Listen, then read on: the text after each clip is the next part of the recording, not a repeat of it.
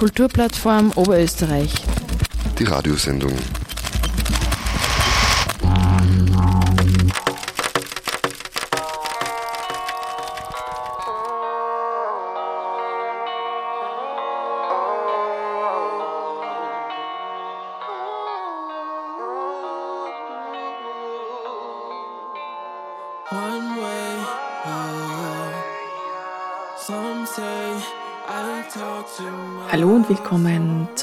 Zur Kupf Radio Show der ersten Ausgabe im Mai. Ich bin Sigrid Ecker und heute hören Sie Jolanda de Witt vom offenen Kulturhaus in Vöcklerbruck im Gespräch über die aktuelle im Entstehen begriffene Kulturstrategie des Bundes, das Leben im Hybrid und 10 Jahre OKH. I jumped ahead too soon. It only brought me right back to the basics. Chapters I'm writing, despite if I like it, I put it on all of the pages. They're only watching to see if I fail, so I won't go at the complacent. Lately, I've been doing work on my patience. At it early till I actually make it. Trying to hit me now that I'm getting booked. Always knew I would be one of your favorites. Never said I would be perfect or blameless. I'm just hoping for the best on the day. Jolanda de Witt ist Gründungsmitglied des offenen Kulturhauses Vöcklerbruck und war am 7. April zur Dialoggruppe in Linz im Rahmen der Kunst- und Kulturstrategie des Bundes als Impulsvortragende geladen. Die Themenstellung lautete Innovation sowie Kunst und Kultur digital. Bereits im Herbst 2021, genauer gesagt am 18. Oktober, fand im Belvedere 21 in Wien die offizielle Kick-Off-Veranstaltung als Prozessauftakt der Kunst- und Kulturstrategie statt. Dabei wurden bereits Themen vorgestellt sowie die angekündigte intensive Dialogphase für das heurige Jahr wurde damit eingeläutet. Es wird vier Dialoggruppen geben. Die erste fand am 3. März im Festspielhaus in Bregenz statt. Die zweite traf sich dann in Linz und bis Juni sollen sich auch die restlichen beiden getroffen haben. Wie dieses Treffen in Linz genau abgelaufen ist und was sie sonst noch alles über die Kulturstrategie weiß, erzählt nun Jolanda de Witt. Jolanda de Witt, du bist Büroleiterin und Community Managerin und für die Kommunikation und die Vermietung im offenen Kulturhaus in Vöcklerbruck zuständig, kurz OKH. Hallo, super, Hallo. dass du da bist. Danke, danke für die Einladung. Ja, äh, Jolanda, wir haben uns jetzt länger nicht gehört. Es ist schon Zeit her, dass ich einmal im OKH war, um mit dir ein Interview zu machen. Jetzt machen wir das online natürlich. Äh, in Zeiten wie diesen haben wir uns daran gewöhnt, an diese Möglichkeiten, nennen wir es einmal so. Über die werden wir dann im Laufe dieses Interviews auch noch reden. Vorweg möchte ich gerne mal beginnen mit der Kulturstrategie, die das Bundesministerium für Kunst und Kultur eröffnet hat, schon vor längerer Zeit. Also eigentlich heißt es auf der Website zumindest Strategie Kunst und Kultur 22. Und grundsätzlich ist dieser Prozess länger angelegt. Jetzt wollte ich dich fragen, Jolanda, mir scheint ein bisschen, dieser Prozess ist nicht so ganz angekommen in der freien Szene. Wie hast du denn das erlebt? Wie bist denn du generell auf diesen Prozess aufmerksam geworden? Wann hast du das das erste Mal gesehen oder gehört? Also, dass ein Prozess im Entstehen ist oder angeschoben werden soll, das war sie, glaube ich, schon. Von dem habe ich mal gehört, weil es vor allem habe ich gehört, dass auch Leute suchen, die das begleiten und so weiter. Also ich glaube, das war, oh, ich bin ganz schlecht in solchen Dingen vom Zeitgefühl her, aber ich glaube, das war ein Jahr ungefähr schon vorbei, wo man gesagt hat, okay, der Bund plant, eine Strategie anzuschieben und, und genau. Und dann habe ich, ja, ich meine, wir sind dann, dann eben dazu gestoßen, dass man, dass man angefragt worden hat, einen Impuls zu halten da bei dem zweiten Termin, der in Linz beim, im Ars Electronica war. Also das war dann eigentlich so der zweite Anknüpfungspunkt, wo ich gesagt habe, okay, da gibt es die Möglichkeit, uns äh, so einen Beitrag zu leisten, sage ich mal, für mhm. diese Strategie. Okay, ja, über diesen Beitrag äh, mag ich gerne auch noch reden mit dir dann.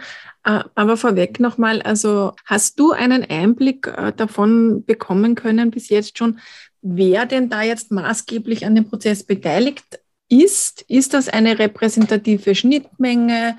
Ähm, hast du damit, oder sind das dann eher die größeren Kulturhäuser? Weißt du das? hm, wie ausgewählt wurde und so. Ich meine, das, das kann ich nicht beurteilen oder kann ich auch nicht sagen. Äh, ich weiß, dass der Wunsch da war. Also, sagen wir, wir sind ja auch keine große Kultur, wir sind eine Kulturstätte, wir sind kein Verein, wir haben ein Haus, aber grundsätzlich auch aus der freien Szene sozusagen. Also von dem her äh, war schon bunt gemischt äh, von größeren Häusern über kleinere, aber auch Vereine. Ich weiß, dass es von der ähm, von der, ähm, sag ich mal, Diversität der einzelnen Gruppen sie äh, manche noch mehr gewünscht, Einblicke gewünscht haben, also sei es von Seite der Frauen, aber auch Migrantinnen oder äh, der POC-Community äh, oder so, dass da einfach noch weniger dabei war. Äh, zumindest in Linz. Ich kann eigentlich wirklich nur von Linz sprechen, weil ich den Termin, äh, den ersten, wo war der? Hm, ich glaube in Bregenz. Mhm. Und wenn mich nicht alles täuscht. Habe ich nicht hm, kann ich nicht beurteilen, weil ich nicht dort war. Weiß auch nicht, was da gesammelt wurde. Mhm. Ah, okay, dann hake ich da jetzt gleich mal ein bei der Veranstaltung in Linz. Ähm, vielleicht erzählst du uns ein bisschen, was da passiert ist. Was hast du dir davon mitgenommen? Wie hast du das Ganze erlebt dort? Ich sage mal, ich kann so ähm, aus, aus OKH-Sicht, war es natürlich eine tolle Möglichkeit, sie zu präsentieren. Das muss man ganz ehrlich sagen. Wir haben über das Thema Innovation, aber teilweise Digitalisierung äh, sprechen dürfen und da unseren Blick einfach einbringen dürfen äh, in gut acht, neun, zehn Minuten sozusagen. Und das war für mich oder für uns als UKH natürlich eine feine Sache. Aber einfach mal ja, die Möglichkeit haben, sie da zu präsentieren.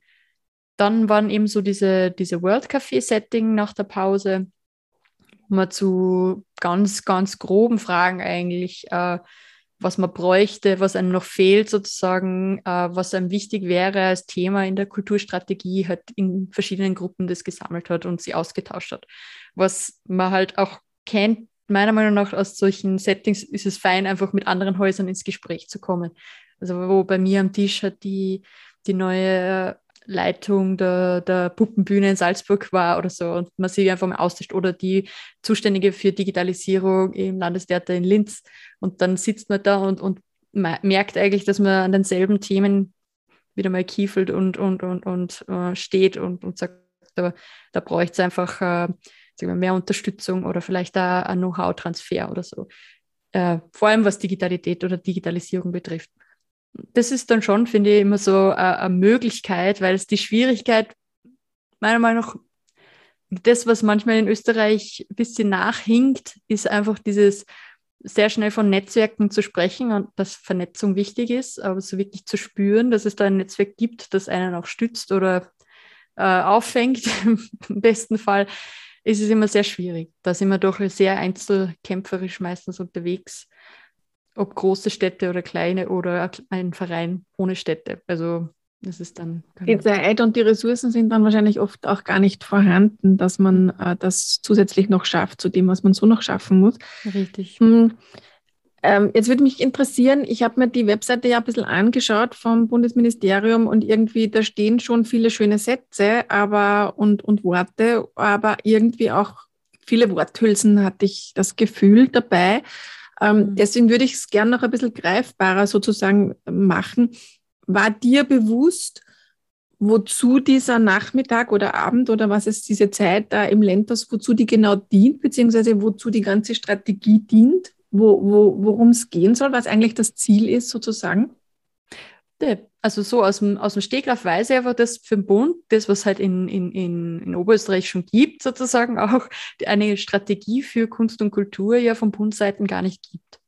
Und somit äh, das eigentlich der erste Schritt ist, überhaupt äh, eine komplett übergreifende, bundeslandübergreifende Strategie im Bereich der Kunst und Kultur und was man fördern möchte und wo man sozusagen Unterstützung braucht und was die Kultur, also einfach ein ein generelles Abfragen, ja, aber auch ein, einen Leitfaden irgendwo oder auch eine äh, sozusagen eine Richtung vorzugeben, in welche Richtung soll es sozusagen mit der Kunst und Kultur gehen und wo, welche Themenblöcke und Themenschwerpunkte setzt man dafür in den nächsten. Ich weiß jetzt gar nicht, auf wie viele Jahre das jetzt ausgelegt ist, das muss ich ehrlich sagen, aber ja.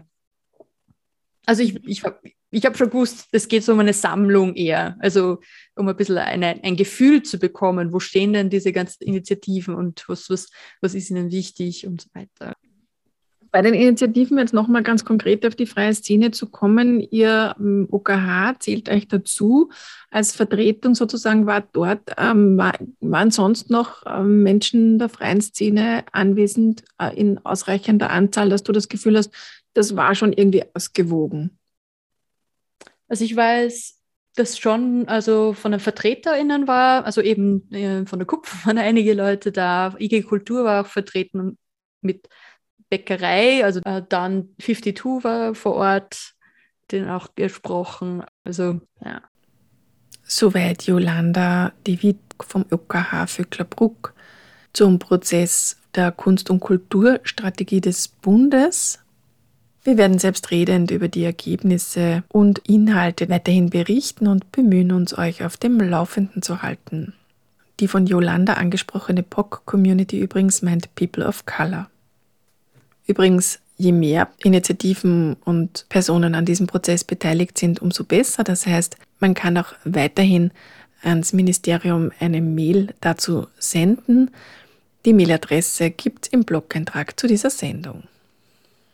Erfreulich ist, dass das OKH bereits zehn Jahre lang veranstaltet, netzwerkt, kulturarbeitet und wächst.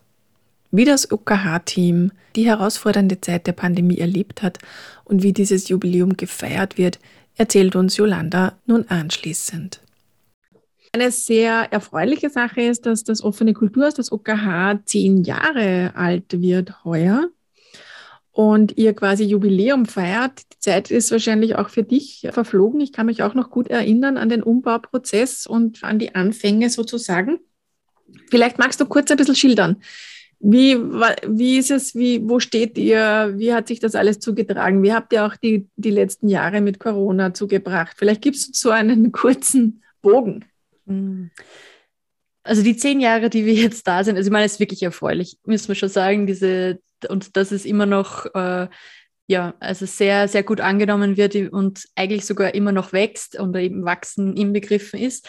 Das war nur vor Corona einfach schon beachtlich. Also wir haben zum Schluss äh, die Nutzung des Hauses war einfach fast über 300 Veranstaltungen pro Jahr und das war, das zu begleiten und das äh, da dran zu bleiben und das mit einem sehr hohen Anteil von Ehrenamt immer noch möchte jetzt gar nicht so nur als Leistung da bieten, weil es natürlich schon auch Ehrenamt äh, gut ausreizt, aber trotzdem äh, beachtlich ist, dass die Leute so lange dranbleiben sind. Also die meisten, die begonnen haben vor zehn Jahren mit uns, da das zu öffnen, sind immer noch dabei und das, das freut uns sehr.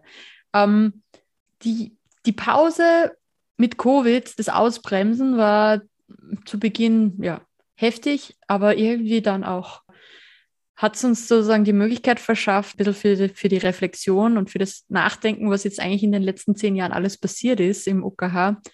Und es ist, äh, wir haben halt auch die letzten zehn Jahre kaum etwas an Gelegenheiten ausgelassen.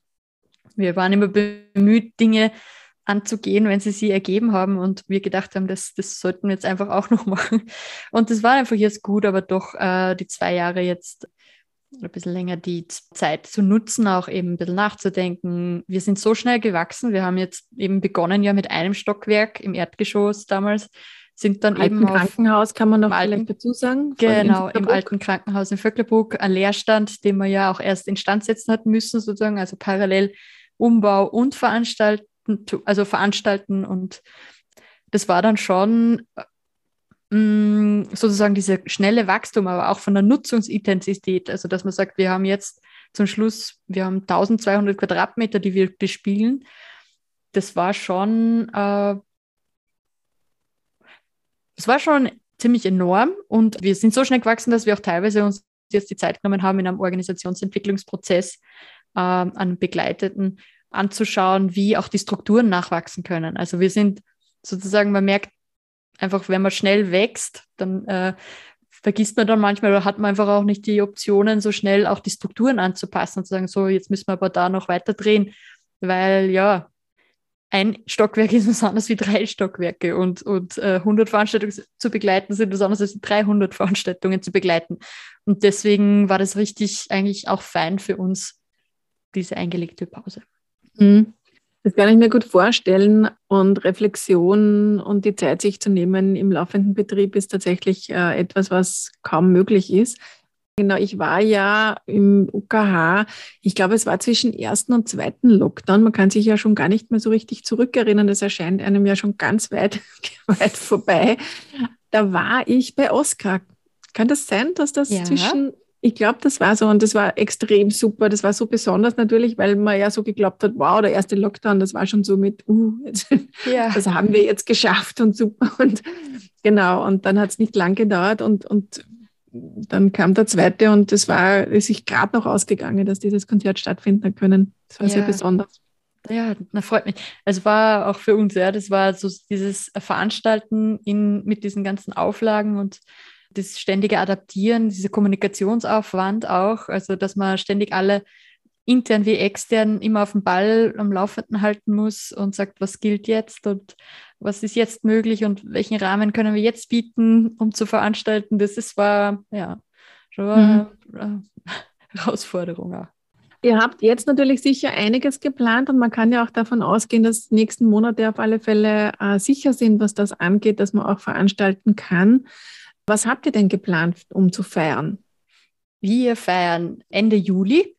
Wir werden, ähm, wir haben ja sonst Ende Juli immer unser Open Air fix und das weiten wir jetzt auf zwei Tage aus. Das ist am 29. und 30. Juli. Und da starten wir am 29. werden wir am frühen Abend ein Kinderkonzert haben mit der Suli Puschbahn. Das werden wir auch mit Gebärde dolmetschen. Das ist sozusagen, äh, werden wir mal ausprobieren, freue mich schon sehr drauf. Und danach wird es eine Lesung mit dem Köhlmeier geben, alles Open Air. Und am zweiten Tag äh, holen wir Kari Kari am Abend ins Open Air, aufs Open Air Gelände und werden ein Konzert haben. Ja, cool. Das klingt ja nach guter Party und alles dabei quasi für Herz und Hirn. ja. Und die Beine auch zum Tanzen. Richtig. Super. Ja, das heißt Open Air, das Wetter muss mitspielen. Ja, Daumen sind gedrückt, ja. Genau.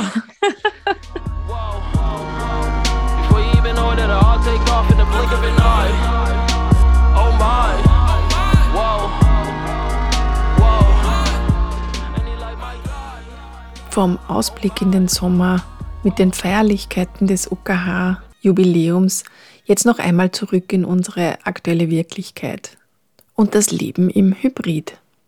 Ich hake nämlich jetzt nochmal ein, bei dem, äh, wie du gesagt hast, immer das Kommunizieren und äh, diese veränderten Bedinglichkeiten und so weiter. Das bringt mich äh, zu unserem dritten Thema, weil ein bisschen früher jetzt schon als äh, euer großes Fest im Juli wird es am 12. Mai im Mark in Salzburg nämlich eine Veranstaltung geben, wo du auch zu Gast sein wirst und auch Thomas Diesenretter von der Kulturplattform. Es wird eine Podiumsdiskussion dazu geben, die heißt Leben im Hybrid zwischen digitalen und analogen Räumen. Ja.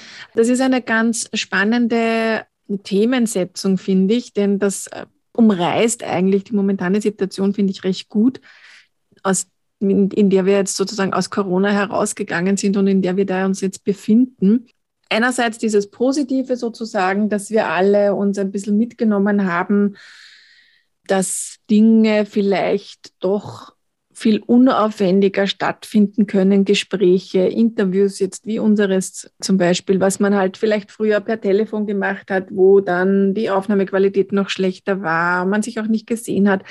Das ist jetzt recht selbstverständlich geworden, diese Online-Dinge. Auf der anderen Seite hat es aber auch viele Nachteile. Dieses physische, dieser physische Kontakt geht verloren, diese Räume, die sich auftun in einem direkten Gespräch. Ähm, was ist deine Haltung? Was wirst du dort einbringen bei dieser Diskussion und wie erlebst du diesen, diesen Hybrid-Zustand?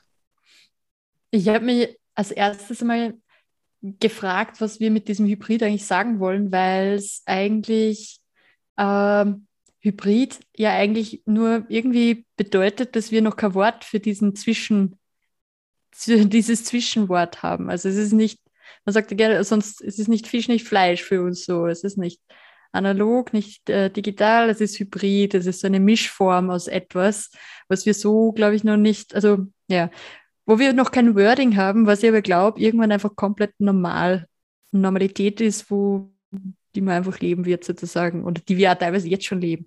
Weil ob du jetzt Hybrid mit Hybrid meinst, zum Beispiel, dass du teilweise schon ein Ticketsystem hast im digitalen, aber immer noch Reservierungen entgegennimmst, weil manche das vielleicht mit dem Ticket ähm, ja, noch nicht so hinbekommen. Das ist auch Hybrid im Prinzip, etwas äh, beides anzubieten, sozusagen, in beiden Welten ähm, Anknüpfungspunkte zu haben.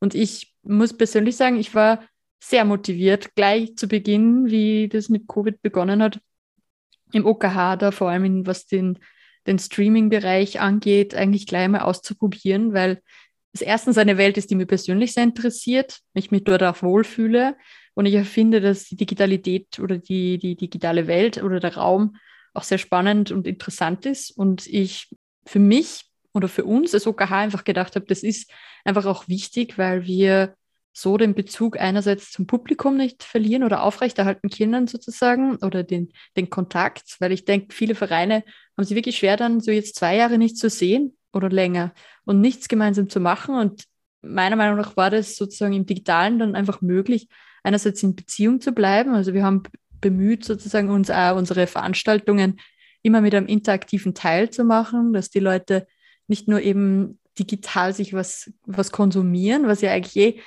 ja, auch immer der Wunsch ist im UKH, dass es abseits vom, vom Konsumieren einfach auch einen Bereich gibt, der irgendwie zum Mitmachen einlädt oder ja auch Raum für Partizipation gibt.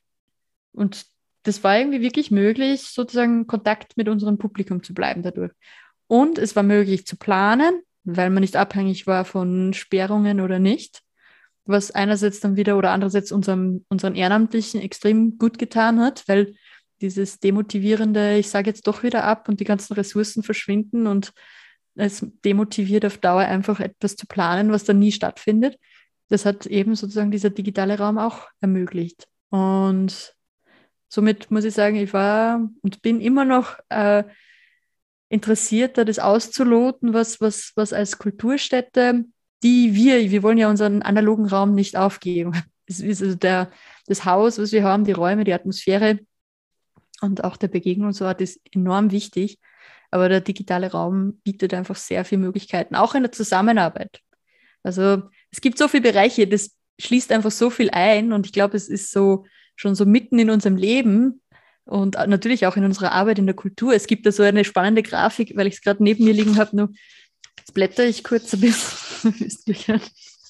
Aber da gibt es eine spannende Grafik, weil zum Beispiel äh, dass man alleine zum Beispiel sich anschaut, welche Bereiche es gibt, zum Beispiel vor der Bühne, auf der Bühne und hinter der Bühne. Da schaut man sich so an, wo ist da eigentlich schon die, die Digitalität oder der, äh, die Digitalisierung eingezogen. So sagst du, du hast sozusagen äh, alleine vor der Bühne, sagt man, da ist so dieses Social Media oder Marketing oder der Kommunikationswege, das ist alles schon sehr, sehr viel digital, also mit, mit äh, über digitale Medien und Kanäle funktioniert oder auf der Bühne alleine, dass wir fast kein analoges Mischpult mehr haben, sondern alles digitale Mischpult oder so, ja, oder Technik. Aber auch Performances, wo man, weiß nicht, Visuals oder sowas ein, einbindet oder so. Das ist ja nichts, nichts Neues mehr. Hinter der Bühne eben auch diese ganze Prozesse, die Verwaltung, ob wir eine Cloud haben, wo wir was abspeichern. Also ich finde, das ist so, es nur auf Veranstaltungen zu reduzieren, finde ich einfach dann auch zu wenig. Also man, man muss das, finde ich, für mich, ja, ja, das finde ich spannend. Du hast doch gesagt am Anfang, es ist ein Zwischenzustand mit Fisch und nicht Fleisch. Hm, wo denkst du denn, dass diese Entwicklung, diese Reise hingeht? Also jetzt ganz konkret, mhm. zum Beispiel im OKH. Mhm. Also, weil wenn ich das jetzt radikal weiterdenken würde, dass ich jetzt sage, okay, wenn jetzt dann alle die Menschen, die jetzt keine Digital Natives mehr waren oder sind, äh, nicht mehr unter uns weilen, mhm. samt mir selber quasi dann. Und es tatsächlich vielleicht niemanden gibt, der eben irgendwie per Telefon oder per E-Mail oder sonst wie eine Karte reservieren will, sondern alles, alles online passiert. Mhm. Was passiert dann mit 1200 Quadratmetern Kulturstätte? Oh, also, also das Buchen natürlich ist jetzt da ein schlechtes Beispiel, logisch. ja. Es geht natürlich jetzt eher um die Räume, in denen man sich äh, online virtuell begegnet. Ich, ich habe sie eigentlich als zusätzliche Räume empfunden. Also ich habe zum Beispiel diesen, diesen Raum, also eigentlich sind wir gewachsen an Räumen. so könnte man sagen, finde ich. Weil wir haben ziemlich schnell zum Beispiel auch einfach eine Kommunikation, also Videokonferenz-Tool gekauft, eben zu Beginn gleich und haben uns einen, einen, einen Account gecheckt, damit wir diesen Raum für Treffen freigeben können. Also das war irgendwie so, und die Leute, unsere Vereine, unsere Ehren, also Mitglieder haben sich angemeldet und ich habe den wie einen Raum gebucht sofort. Also das war der Treffpunkt um, online halt. Aber es war ein zusätzlicher Raum, der zur Verfügung gestanden ist. Und so sehe ich das halt auch. Es gibt Dinge, die, die im, im, im, im, im Digitalen passieren können, die vielleicht dort viel einfacher umsetzbar sind. Und es gibt Dinge, die im Analogen rein können und die dort viel einfacher umsetzbar sind und auch an anderen Zweck erfüllen oder anderen Sinn. Also für mich ist eher so, es wird es nicht ersetzen und soll es auch nicht, aber es wird so diese, diese Ergänzung es als, als, als Möglichkeit einfach in Betracht zu ziehen. Das finde ich einfach spannend. Ist es quasi eher eine Entwicklung und nicht ein Zwischenzustand, weil dann sind wir ja eigentlich in diesem Hybrid sozusagen angekommen, wo wir bleiben mhm. äh, und uns weiterentwickeln werden und uns weitere Synergien suchen und so weiter, aber nicht unbedingt quasi jetzt etwas, was nur ein Zwischenschritt ist, irgendwo anders hin, wo es dann das eine gar nicht mehr gibt, oder? Das ist vielleicht noch schwierig, weil ich habe auch einmal gehört, wir sind eigentlich wir kommen irgendwann in dieser postdigitalen Gesellschaft an und da sind wir noch nicht. Wir sind eigentlich nur in diesem Transformationsweg oder Zwischenbereich. Das heißt, eigentlich wissen wir noch einiges nicht, was kommen wird, glaube ich, und was wir anders nutzen werden. Aber ja. Postdigital jetzt nicht im Sinne von Back to Nature, sondern Nein. postdigital im Sinne Post der Transformation. Richtig. Richtig. Mhm. Genau. Und wir sind jetzt mitten in dieser Transformation und können deswegen wahrscheinlich noch wenig sagen, wo es wirklich dann hingeht oder was sich noch groß verändern wird. Aber wir sind gerade dabei, auch sehr viel auszuprobieren. Und wenn ich mir denke, wie wenig wir eigentlich Know-how haben noch über digitales, ja, wie wir das auch anwenden. Also da sind wir noch wirklich ganz am Beginn. Also abgesehen davon, dass ich zum Beispiel noch gar nichts programmieren kann oder so oder noch nicht einmal selber anwenden kann. Also ich bin würde ich sagen, sehr affin, was das betrifft, also Technik und, und, und wirklich interessiert mich sehr. Aber es gibt noch sehr viele Bereiche, wo ich mir denke, ich, ich verstehe es einfach noch nicht. Ich habe es noch nicht verstanden und kann es halt deswegen auch nicht so anwenden, wie ich es vielleicht hätte, gern hätte selber. Und da, glaube ich, wird schon noch einiges passieren. Dann vielleicht ist äh, das Ganze auch eine Möglichkeit dann, um eben so Partizipationsprozesse und das Teilnehmen an politischen Prozessen, wie auch die Kulturstrategie vom Bund jetzt zum Beispiel oder generell auch Bürgerinnenräte etc. Vielleicht dann auch noch mal Möglichkeiten sich hier auftun, die wir jetzt noch nicht nützen, die das Ganze dann vielleicht vereinfachen und was weiß man. Ja, genau.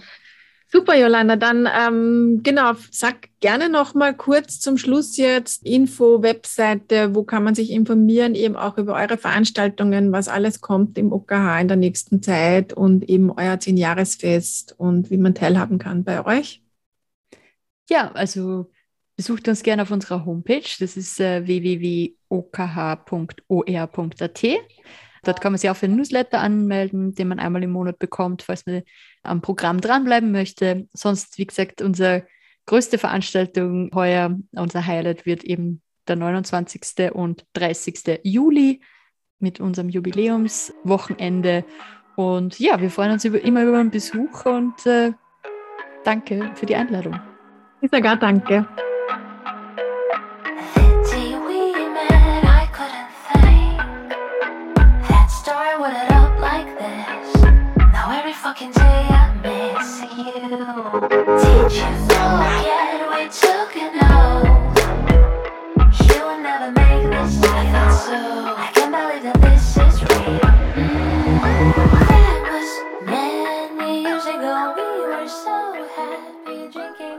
Sie hörten Jolanda de Witt vom offenen Kulturhaus Vöcklerbruck zur Kunst- und Kulturstrategie des Bundes, zum heurigen Jubiläum des OKHs und zu den Herausforderungen und Besonderheiten unseres doch schon recht digitalen Lebens. Ich bin Sigrid Ecker und bedanke mich fürs Zuhören. Das war die KUPF Radioshow.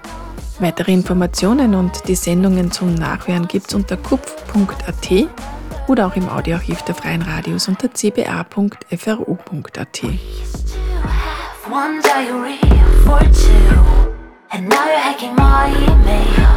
And now you want me to fail. Mm, it's like I'm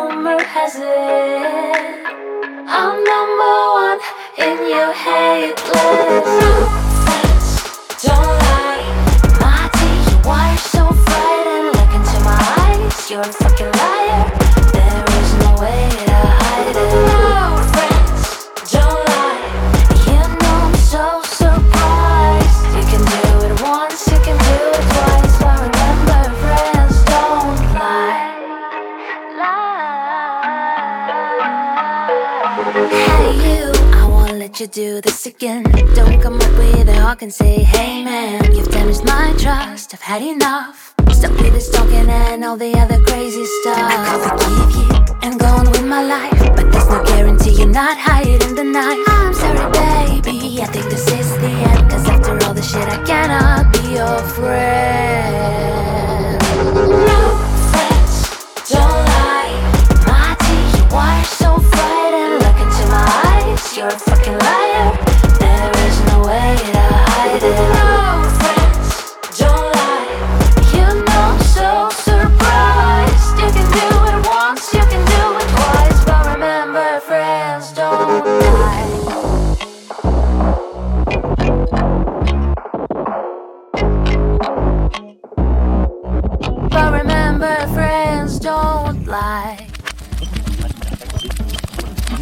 Kulturplattform Oberösterreich.